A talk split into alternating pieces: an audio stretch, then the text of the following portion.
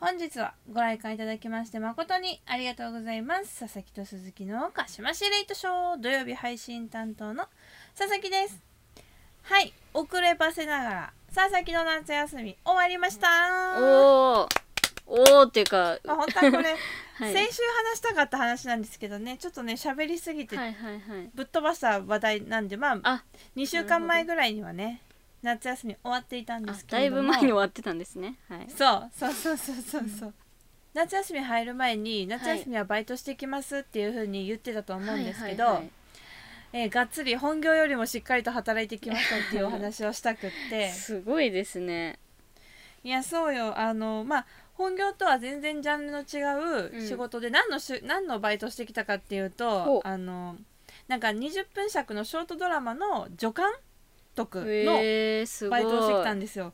マジそんなんやったこともないから、はいはい。あのめちゃめちゃ緊張して行ったんやけどなんかまあ誰にでもできる仕事だからって言われて行ったわけ。えどうやってそのバイトにつくあれあなんていうのたどり着くんですか？なんか、まあ、映像系のお仕事をしている知り合いがいて、はいはい他の人に声かけてたらしいんだけど、うん。あの予定が合わなかったみたいでおお「え佐々木暇?」みたいな「やってみる?」って言われて、はいはいはい。あやりたいやりたいってなるじゃないですか。そんなんやったことないし。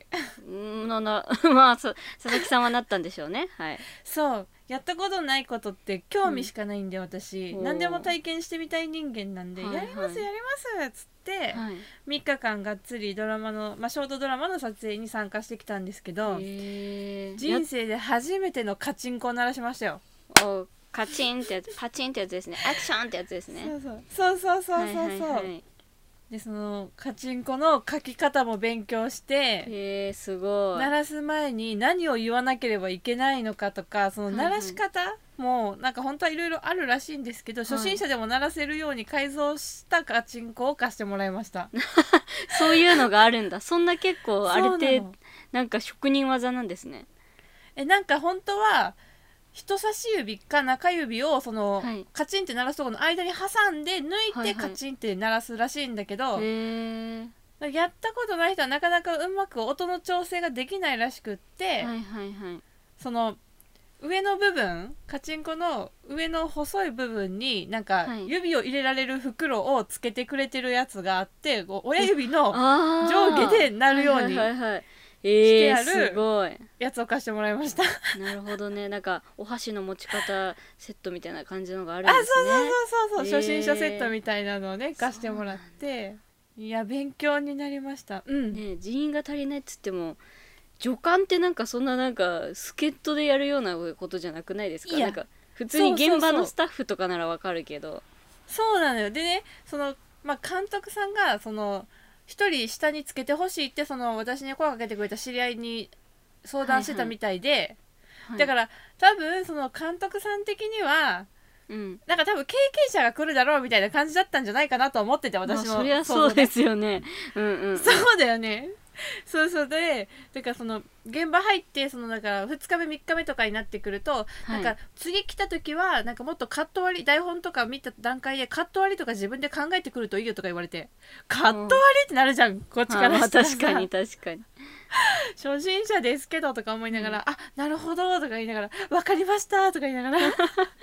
ええでもそんな急な未経験でもできちゃうもんなんですね助監督ってまあだから本当はなんかもっとそのあの技術さんカメラマンさんとはい。監督とそのカメラ打ちの打ち合わせとかをするんやけど多分そういうところでもっと助監も話に交わっていかなきゃいけなかったんだろうけどさすがにそこまではあのできなかったんでとりあえず話をうんうんって聞きながらまあ、はい。もし次また声かけてもらえたら、はい。もうちょっと自分の意見ができるようになってたらいいなとか思ってますね、へー。思ってます。監督はこうしてああしてって指示出すわけじゃないですか。助監督って何するんですか、うんうんうん、えでもその監督にどんどん物申していいというかもっとこういう演出の方がいいんじゃないですかみたいなとかあとはまあその現場をスムーズに回すその次のシーンのスタンバイをはい。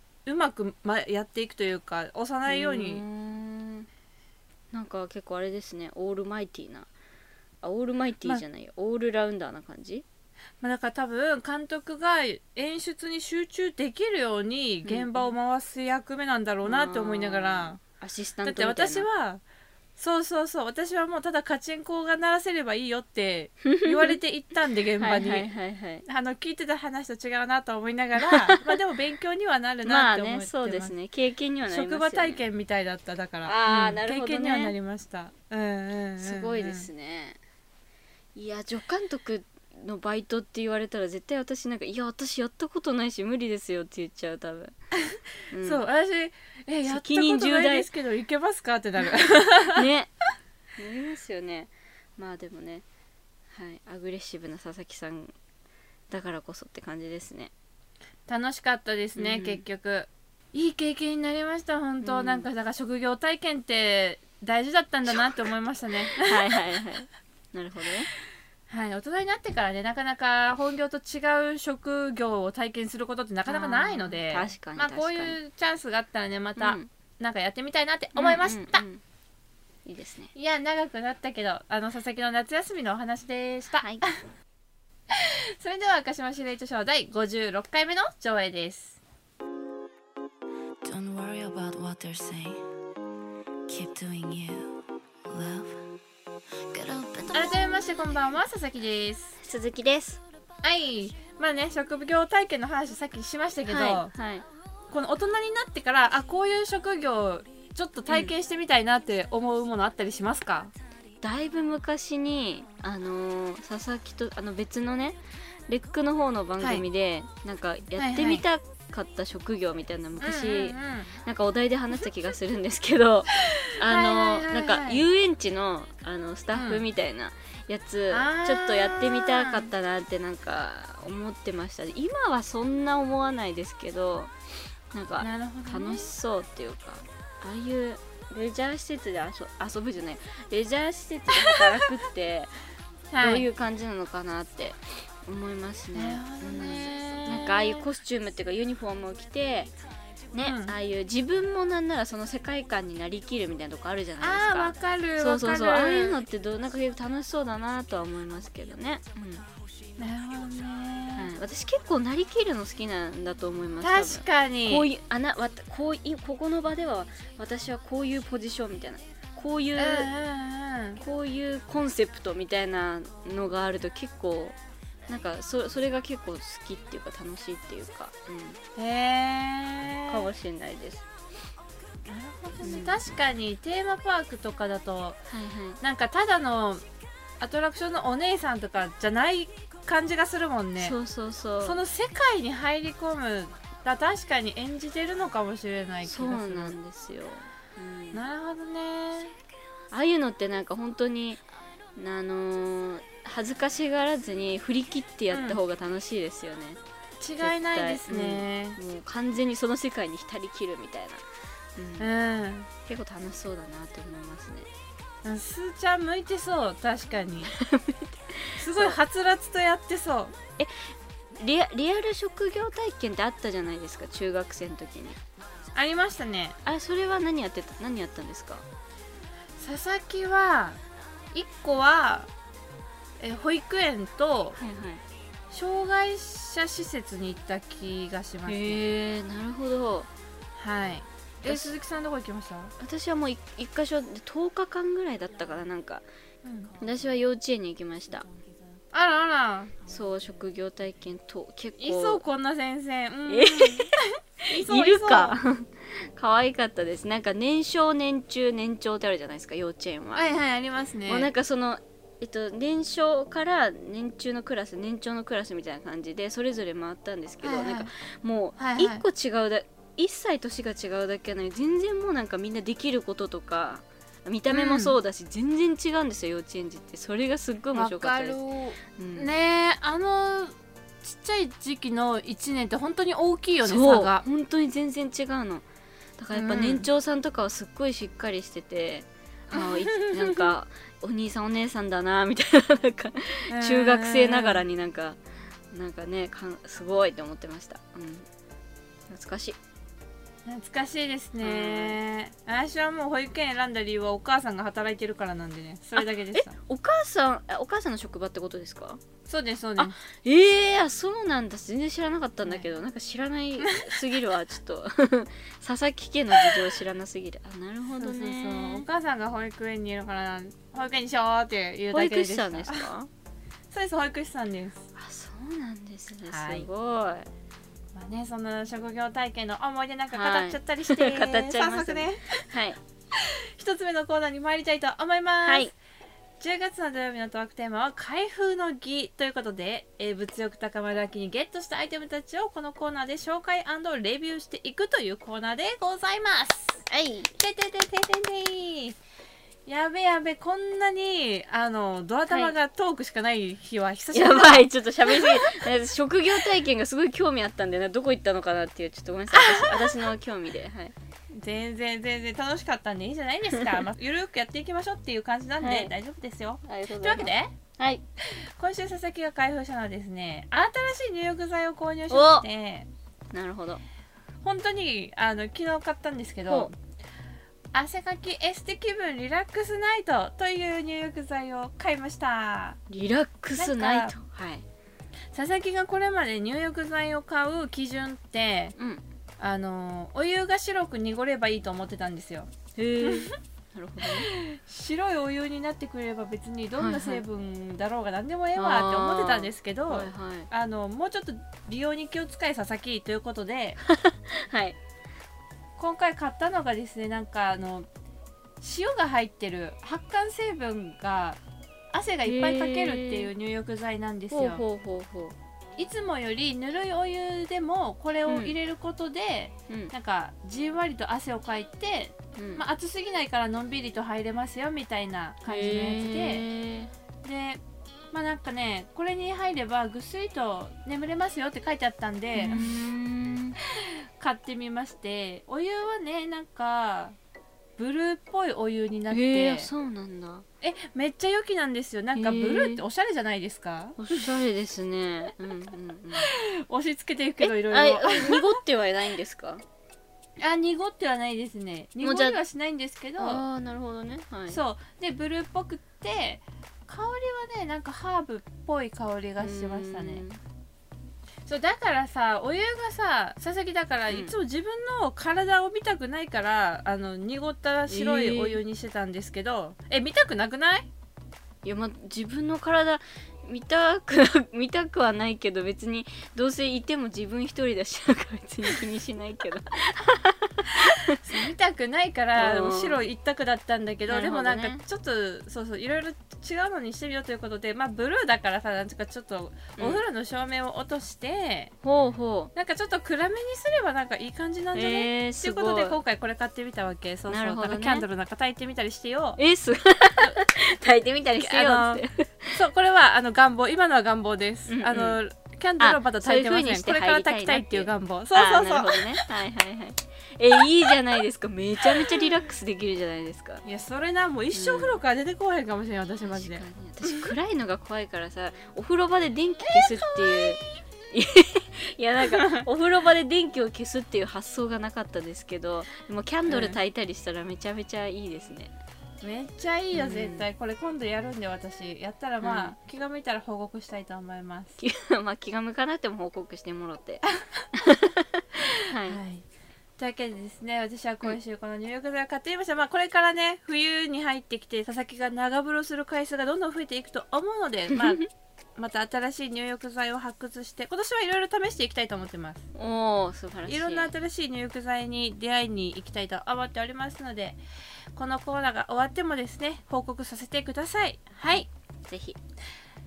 ということで10月の土曜日は開封の儀を行ってまいりますので皆様もぜひお家に眠っている商品や新たにゲットしたアイテムをレビューしてみてください。はい。それではここで1曲「リトルグリーンモンスター」で「いつかこの涙が」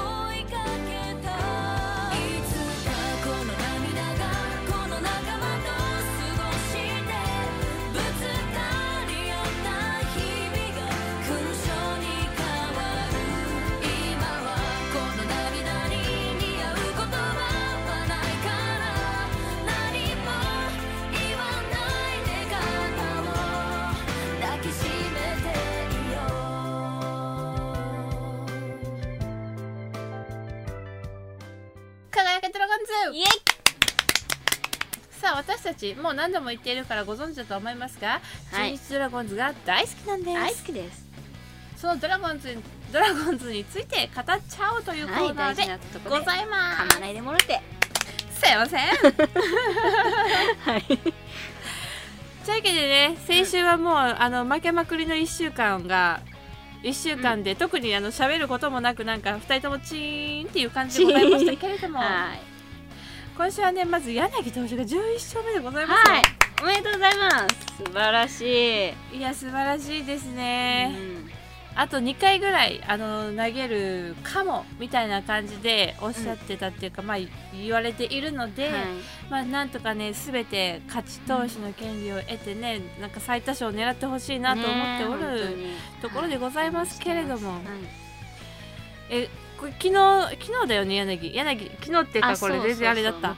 えっ僕と火曜日ですね。火曜日火曜。ですね。火曜日の試合が柳投手やったんですけどえーこの試合見ました？それがさ見てないんですよね。あ仕事だっ仕事でしたね。はいそうですね。いやもうこれマジで、あの周平君がねエラーしたんですよ、周平君のエラーで失点したんですけども、はい。もう柳が周平をいじりまくって、はい。あなた仲いいですからね。めっちゃなんか、あのなんていうのあのはけていく時、うんうん。退場していく時もさ周平周平周平っつって。でヒーローインタビューでも、なんかあのサードのいいプレーがとかっつって めっちゃいじるいじりからまくるね。いじるね。すごい面白くて本当仲いいなって思いながらはいはい。見てたんですけど、はい。まあでも言うて周平君エラーしましたけど打ってたんですよねね。火曜日結構、はい。そうそうそう、まあ、これで打ってなかったらなかなかいじりづらいところもあったでしょうけど。まあまああのきそういうなんか関係性があるからこそのそういうね、そうね。うん。そうですねなんかあんま最近周平はなんか笑ってるとこが少ないっていうかやっぱりうん。自分の不信を本人が一番辛いと思ってると思うのでそういう風になんかこう冗談でこう和ませてくれるチームメイトが必要ですよねやっぱね。うんねなんかもともと仲いいんだもんねここって。確か。そう家が近いんだっけ？あご近所さんなんだよね。でもそう。すごい仲いいよね。年も近いしね。うん、和みます。二人そう。の絡みを見はい、ていると。なんかあんまね肩肘張らずに周平さんには頑張ってほしいですね。ね、うん頑張ってほしいですね、うん。残り数試合、数十はい試合頑張ってほしいですね、そしてですね、水曜日がはい。山井投手とはい。藤井選手の引退試合ということで、はい。お疲れ様でした。お疲れ様でした。私、藤井選手の打席は見てないんですけど、はいはいあのー山井投手のはい。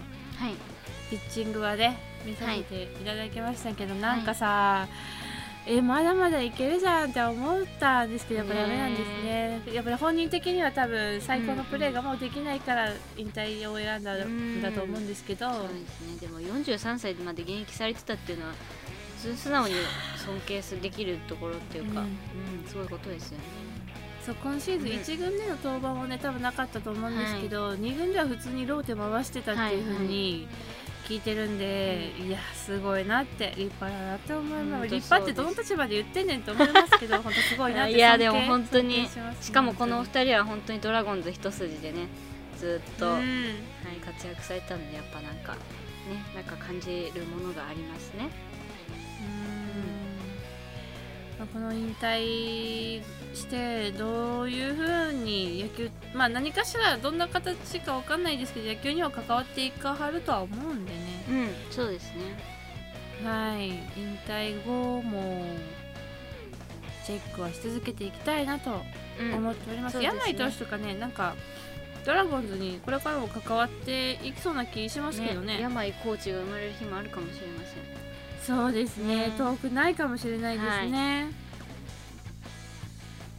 でまあ去る人がいれば新しい人が入ってくるということで、ええええドラフト会議がございましたね、ドキドキでした私はですね多分多分っていうか全力で仕事してて鈴木さんがドラフトを見ながら配信しているやつはいはいに行けなかったんですけど、どうでした、初めてのドラフト会議は。まあ、はじまあ初めてではないんですけどもちゃんとねこう見たのが初めてということで。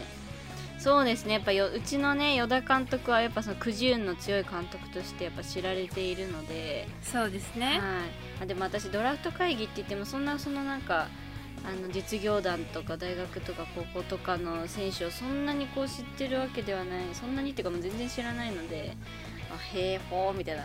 あこういう人がこれからこの球団でね活躍するんだなみたいな感じでこう見てましたけど、うん。はい。なんかあのーそのそうですね、まあ、中日はやっぱり外野手をね、うん。中心に取っていった感じで、そうですね、うんなんかこれ本当にあのご縁ですよね。あの来てくれたドラゴンズとのご縁があった選手たちなので早く、うん。一日でも早く1軍2軍で活躍する姿を見れたらいいなと思いました。早く見たいですね,、うん。ね本当に楽しみですね。来年が、それでドライチの太選手。そう、ん。ブライト健太さんはあの あのもともと柔道をや柔道をね小学生の時柔道だっけ空手だっけからこう野球に転向しただったりなんかこうね、はい、ですごくあのなんていうんですかあのすごく明るい感じがしますよね性格も。明るくて、チームメイトにもすごく愛されててなんかこう人としてもすごく頼もしそうな感じがしてであのななんだっけスタミナもすごくあってうん。あとすごくなんかあの怪我してもこうとあの怪我しても 出場するみたいななんかそういうなんて根気強さみたいなのがすごくなんか惹かれるものがあるので、ぜひぜひはい。本当にね龍のスターになってほしいなって思いますね。楽しみでしょうがないですね、ん。本当に。楽しみですだから大学生だもんね。だから大卒なんで、そうそうそう。多分即戦力なんでしょうけど、うん、そうですね。すぐ見れる気がする。足も速いしね、はい。そうだからすごい楽しみです。はい。楽しみですね、まあただあの結構わ話題になってた前川くんとかえっ、と、えっ、ともう一人 誰だっけ？前川くん。あの甲子園に出た前川くんとか。えっ、とあれあれ愛知愛知の愛知のあー愛知のえっとあの子。ピッチャーの、あのー。エースエースのエースじゃなくてキャプテンあー全然名前が出てこない。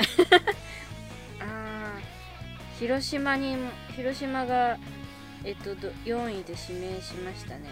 そう愛工大名電の田村あくん。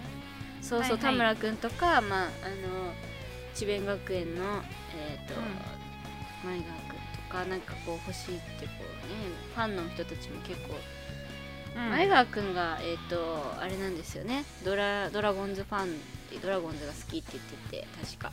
はいはいはい、はい、ねなんかそういう人が入ってくるとより盛り上がる感じだったんですけどまあお二人ともまた別の球団にね、うん、ご縁があったっていうことで、うん、彼らも楽しみです、また他のチームには行っちゃいましたけどね。そう手合わせする日が来るのかと思うと楽しみですね。そうで今シーズン限りでね我らの与田監督がおさらばしていやしまうとそうですとでねなんだかんだ言って去年 A クラスに導いてくれた監督ですし。そうなのよ、はい、なんかすごく選手にすごく優しいってやっぱイメージうん。があるので、あやっぱちょっとそういうところではやっぱ寂しいものがありますね。大野がちょっと心配ですよね。うん。与田監督になってからね調子が良かったんでね、調子が次はうん監督が変わってでも、ん。立浪さんだもんね。楽しみですけど立浪さんってねことで。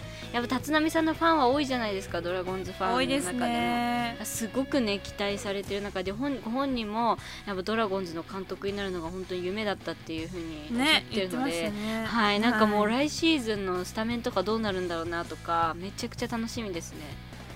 ビシエドを一番に使うみたいなこと言ってましたよあそうなの。ビシエドを確か一番に使うの？ええー、4番誰になるその大砲がうん。ビシエドだけじゃ足りないから外国人もう一人入れるみたいな話をしていて、はいはいおお楽しみそうそうそう。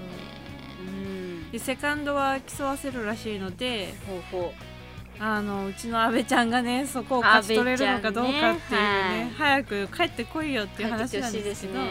早くねうん。調子を取り戻してねいただきたいですけど、そう。で今年今までさここずっと高卒ドライジだったけど今回ちゃんと大学生を取ってきてるところからちょっとなんかねはい。首脳陣の本気がいやいやいやまあまあ毎年本気でしょうけどうんまあ確かにねうんうんうん、いや本当に強いドラゴンズを見せてくださいよ本当ににしてほしいよね、はマジで、うんあ育成取らなかったもんね今年ね取れなかったですねはいねうん金がないからとか言われてましたけど。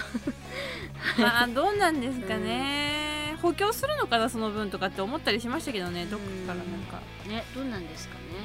まあ、まだまだ情報がね全然出てきてないのでこれからあれですけど、まあ、とりあえずあのユニフォームが変わりますね。買いましょうね、買います。楽しみです。いや立ね。浪ドラゴンズ楽しみですね楽しみですね。もう来,、うん。ね来シーズンがね本当に今からドキドキワクワクなんですけれども、まあ、まだまだ今シーズン終わってないので残り数試合応援していきたいと思はいいます、応援します。頑張れドラゴンズ。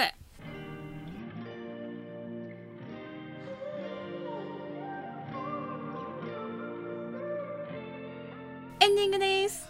はい。あのさっき今日あのこれ収録してる日ねちょっと雨なんですよ、外今日水曜日なんですけど、あはいはいはい。そう外雨ででお買い物晩ご飯のお買い物にテコテコ歩いてたら、まあ、テコテコ。パラパラパラって はい。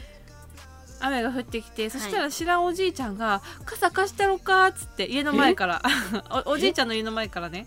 はいはい。雨降ってるからお「傘傘貸してあげようか」って言われて。優しいええ「あ大丈夫です。すぐそこなんで大丈夫です」って言ったんですけど、うんなんかなんだろう。東京に住み始めてもう数年以上、まあ、結構長く住みましたけど、はいはい。こんな声をかけてくれる人いるんだと思って、ちょっとほっこりした捨てたもんじゃない。気ね。うん、なりました。っていうことが言いたかっただけで。す。えー。おじいちゃん。そうおじいちゃんってなりました。はい、うーん。そんなこともあるもんですねはい。ありがとう、おじいちゃんっつって。ありがとう。ありがとうおじいちゃん。それではね、えー結構おしゃべりをしてしまいましたので締めていきたいと思います、はい。この佐々木と鈴木の鹿島シュレットショーでは皆様からの感想や月替わりコーナーへのお便りをお待ちしております。10月の火曜日のトークテーマは食欲の秋にちなんで秋の味覚について語っていきます。次回の火曜日はですね果物の柿についてお話ししていきたいと思います。柿。メッセージの宛先は sasasuzu0801-gmail.com ささすず 0801-gmail.com です。次回は10月19日火曜日夜9時に公開です。ここまでのお相手は佐々木と鈴木でした。本日の上映はこれにて終了です。ご来館ありがとうございました本日のお別れの曲はこちら。 Vaundy で不可抗力。